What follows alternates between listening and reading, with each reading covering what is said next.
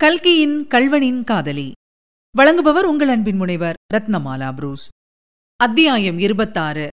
சு பிடி. சில நாளைக்கெல்லாம் ரத்தினம் பஞ்சநதம் பிள்ளையிடம் சென்று தான் தெரியாத்தனமாக செய்த குற்றங்களை மன்னிக்க வேண்டும் என்று கேட்டுக்கொண்டான். பஞ்சநதம் பிள்ளை அவன் முன் செய்த குற்றங்களையும் பொருட்படுத்தவில்லை இப்போது மன்னிப்பு கேட்பதையும் பொருட்படுத்தவில்லை. அவன் அவ்வளவு பணிவு கொண்டு பேசியது அவருக்கு சிறிது வியப்பு அளித்ததாயினும் அதை பற்றி அதிகமாக சிந்தனை செய்யாமல் தம்பி நீ என்னை மன்னிப்பு கேட்கவாவது நான் உன்னை மன்னிக்கவாவது? இதெல்லாம் எதற்காக?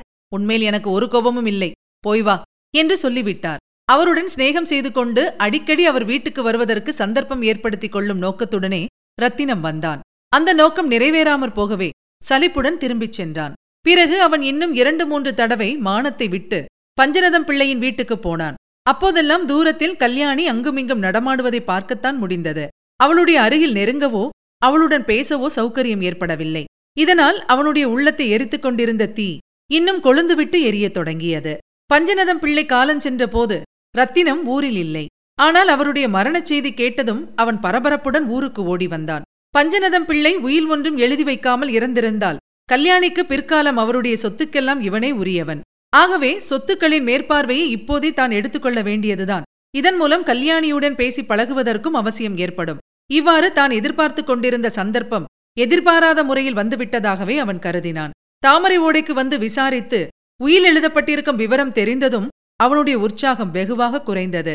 உயிலே பொய் உயில் ஃபோர்ஜரி செய்தது செல்லாதது என்றெல்லாம் வழக்காடலாமா என்று சிந்தனை செய்யத் தொடங்கினான். ஆனாலும் இதை வெளியில் காட்டிக் கொள்ளாமல் கல்யாணியின் வீட்டுக்குச் சென்று உத்தர கிரியைகளில் ஒத்தாசை செய்தான். கல்யாணியின் தகப்பனார் திருச்சிற்றம்பலம் பிள்ளைக்கு அவனுடைய பூர்வோத்தரம் ஒன்றும் தெரியாதபடியால் இறந்து போனவருக்கு முக்கியமான பந்துவாகவே அவனை கருதி எல்லா விஷயங்களிலும் அவனுடன் கலந்து யோசனை செய்யத் தொடங்கினார். அவன் அபிப்பிராயப்படியே சகல காரியங்களும் செய்து வந்தார். கருமங்கள் எல்லாம் ஆனதும் நிலப்புலன்களின் சாகுபடியை பற்றி தீர்மானிக்க வேண்டி வந்தது. நிலங்களை பிரித்து பிரித்து குத்தகைக்கு விட்டுவிட வேண்டுமென்றும் அதற்கு ஏற்பாடுகள் தாம் செய்வதாகவும் ரத்தினம் பிள்ளை சொன்னார். திருச்சிற்றம்பலம் பிள்ளையும் இதற்கு சம்மதித்தார். அன்றிரவு சாப்பிடும்போது அவர் இவ்விஷயத்தை பற்றி பிரஸ்தாபித்தார். அது கல்யாணியின் காதில் விழுந்தது. அவள் உடனே அப்பா சாகுபடியெல்லாம் இத்தனை நாளாக நடந்து வந்தது போலவே இனிமேலும் நடக்க வேண்டும். மாறுதல் ஒன்றும் கூடாது என்றாள். அதிகார தோரணையுடன் அவள் இவ்வாறு பேசியது. திருச்சிற்றம்பலம் பிள்ளைக்கு அதிசயமாயிருந்தது. சிறிது கோபத்தையும் உண்டு பண்ணிற்று. உனக்கென்ன தெரியும் இதெல்லாம்? சொந்த பண்ணை வைத்து நடத்த முடியாது. ஆள்களை மேய்ப்பது ரொம்ப கஷ்டம் என்று ரத்தினம் பிள்ளை சொல்றாரே. அதியாரது ரத்தினம் பிள்ளை? நம்முடைய வீட்டு காரியத்துக்கு அவர் என்ன யோசனை? என்றாள் கல்யாணி. திருச்சிற்றம்பலம் பிள்ளை திகைத்துப் போனார். ஆனாலும் அவர் சமாளித்துக் கொண்டு என்ன அப்படி தூக்கி எறிந்து பேசுகிறாய்? புலிப்பட்டி பிள்ளையைத்தான் சொல்லுகிறேன். இந்த ஊர் நெளிவு சுழுவு எல்லாம் அவருக்குத்தானே தெரியும். நான் ஊருக்கு புதிது. நீயோ சிறு பெண். உலகம் தெரியாதவள். உன்னால் என்ன முடியும்? என்று சொல்கையில் கல்யாணி குறுக்கிட்டு அப்பா இந்த யோசனையெல்லாம் உங்கள் பெண்ணை கிளமாப்பிள்ளைக்கு கல்யாணம் செய்து கொடுப்பதற்கு முன்னாலேயே உங்களுக்கு தோன்றியிருக்க வேண்டும் என்றாள். திருச்சிற்றம்பலம் பிள்ளையின் வாய் அடைத்துப் போய்விட்டது. கல்யாணியின் குணத்தில் ஏற்பட்டிருக்கும் மாறுதல் அவருக்கு அர்த்தமாகவே இல்லை.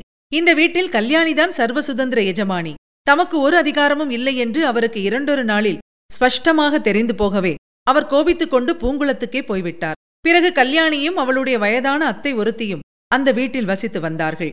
காரியங்கள் எல்லாம் எப்போதும் போலவே நடந்து வந்தன. காரியஸ்தர்கள் குடிப்படைகள் எல்லாரையும் கல்யாணி அடிக்கடி வீட்டுக்கு தருவித்து நேரில் உத்தரவு இட்டு வந்தாள். அவர்கள் எல்லாரும் பண்ணையாரின் எதிர்பாராத மரணத்தினால் என்ன விபரீதமான மாறுதல் ஏற்படுமோ என்று திகிலடைந்தவர்கள்.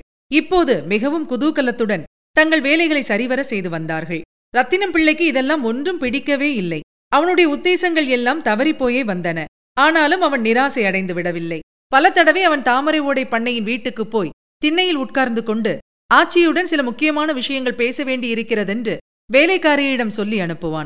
ஆச்சிக்கு உடம்பு சரியில்லை என்றும் ஏதாவது முக்கியமான விஷயம் இருந்தால் காரியஸ்தரிடம் தெரிவிக்க சொன்னதாகவும் வேலைக்காரி வந்து கூறுவாள். கடைசி தடவை ரத்தினம் பிள்ளை அவ்வாறு வந்திருந்த போது ஒரு விசேஷ சம்பவம் நடந்தது. பண்ணையாரின் வீட்டு வாசலில் எப்போதும் ஒரு நாய் கட்டியிருக்கும் அது உயர்ந்த ஜாதி நாய். பார்த்தால் சாது மாதிரித்தான் இருக்கும். யாரையும் அனாவசியமாக கடிக்காது. ஆனால் எஜமான் மட்டும் ஏவி விட்டால் முழங்கால் சதையில் குறைந்தது ஒரு ராத்தல் சதை எடுத்து பட்சணம் செய்தால் ஒழிய அதற்கு சரி கட்டி வராது. அந்த நாய் வீட்டின் முன்ஹாலில் ஜன்னல் கம்பியில் அன்று சங்கிலியால் கட்டப்பட்டிருந்தது. ரத்தினம் பிள்ளை வாசல் அருகில் வந்ததும் அந்த ஜன்னல் அண்டை ஒரு பெண்ணின் கை தெரிந்தது. அது பொன் வளையல் அணிந்த அழகான கை. அந்த கை நாயை கட்டியிருந்த சங்கிலியை அவிழ்த்து விட்டது சு என்ற மெல்லிய சத்தமும் கேட்டது. அவ்வளவுதான். நாய் ஒரே ஒரு தடவை லொள் என்று குறைத்துவிட்டு வாய்ப்பேச்சில் அதிக நம்பிக்கை இல்லாத வீரனைப் போல் புலிப்பட்டி பிள்ளைவாளின் மேல் பாய்ந்தது. பிள்ளைவாள் ஓடினார். நாயும் பின்தொடர்ந்தது சீக்கிரத்தில் அவருடைய கால் சட்டையை அது பற்றிற்று. ஒரே கடியில் சட்டையை கிழித்து சதையை கவ்விற்று. பிள்ளைவாள் மும்மடங்கு வேகமாய் ஓடினார். நாயும் அவருடைய முழங்கால் சதையை ருசி பார்த்து கொண்டே தொடர்ந்து ஓடிற்று. அவரை தெருமுனை வரையில் கொண்டு போய் வழி அனுப்பிய பிறகுதான் திரும்பி வந்தது. துரத்தப்பட்டு ஓடுகிறவனிடம் சாதாரணமாய் அனுதாபம் உண்டாவது கிடையாது. இது மனித சுபாவம். இந்த சுபாவத்தை ஒட்டி புலிப்பட்டி பிள்ளைவாள் நாயினால் துரத்தப்பட்டு ஓடிய போது வீதியில் நின்றவர்கள் பிள்ளைகள் பெரியவர்கள் கூட சிரித்தார்கள். சில துஷ்ட பிள்ளைகள் சு பிடி என்று நாயை உற்சாகப்படுத்தினார்கள். நாயின் பல்லினால் பிள்ளைவாளுக்கு காலிலே புண்ணும் ஊராருடைய சிரிப்பினால் அவருடைய உள்ளத்திலே புண்ணும் ஏற்பட்டன. கல்யாணியிடம் அவர் அளவில்லாத துவேஷம் கொண்டார். எப்படியும் அவளை பழிவாங்குவதென்று தீர்மானித்தார். இதுவரை நீங்கள் கேட்டது கல்கியின் கல்வனின் காதலி. வழங்கியவர் உங்கள் அன்பின் முனைவர் ரத்னமாலா புரூஸ். மீண்டும் அடுத்த அத்தியாயத்தில் சந்திக்கலாம். தொடர்ந்து இணைந்திருங்கள். இது உங்கள் தமிழோசை எஃப்எம். இதெட்டு திக்கும் எதிரொலிக்கட்டும்.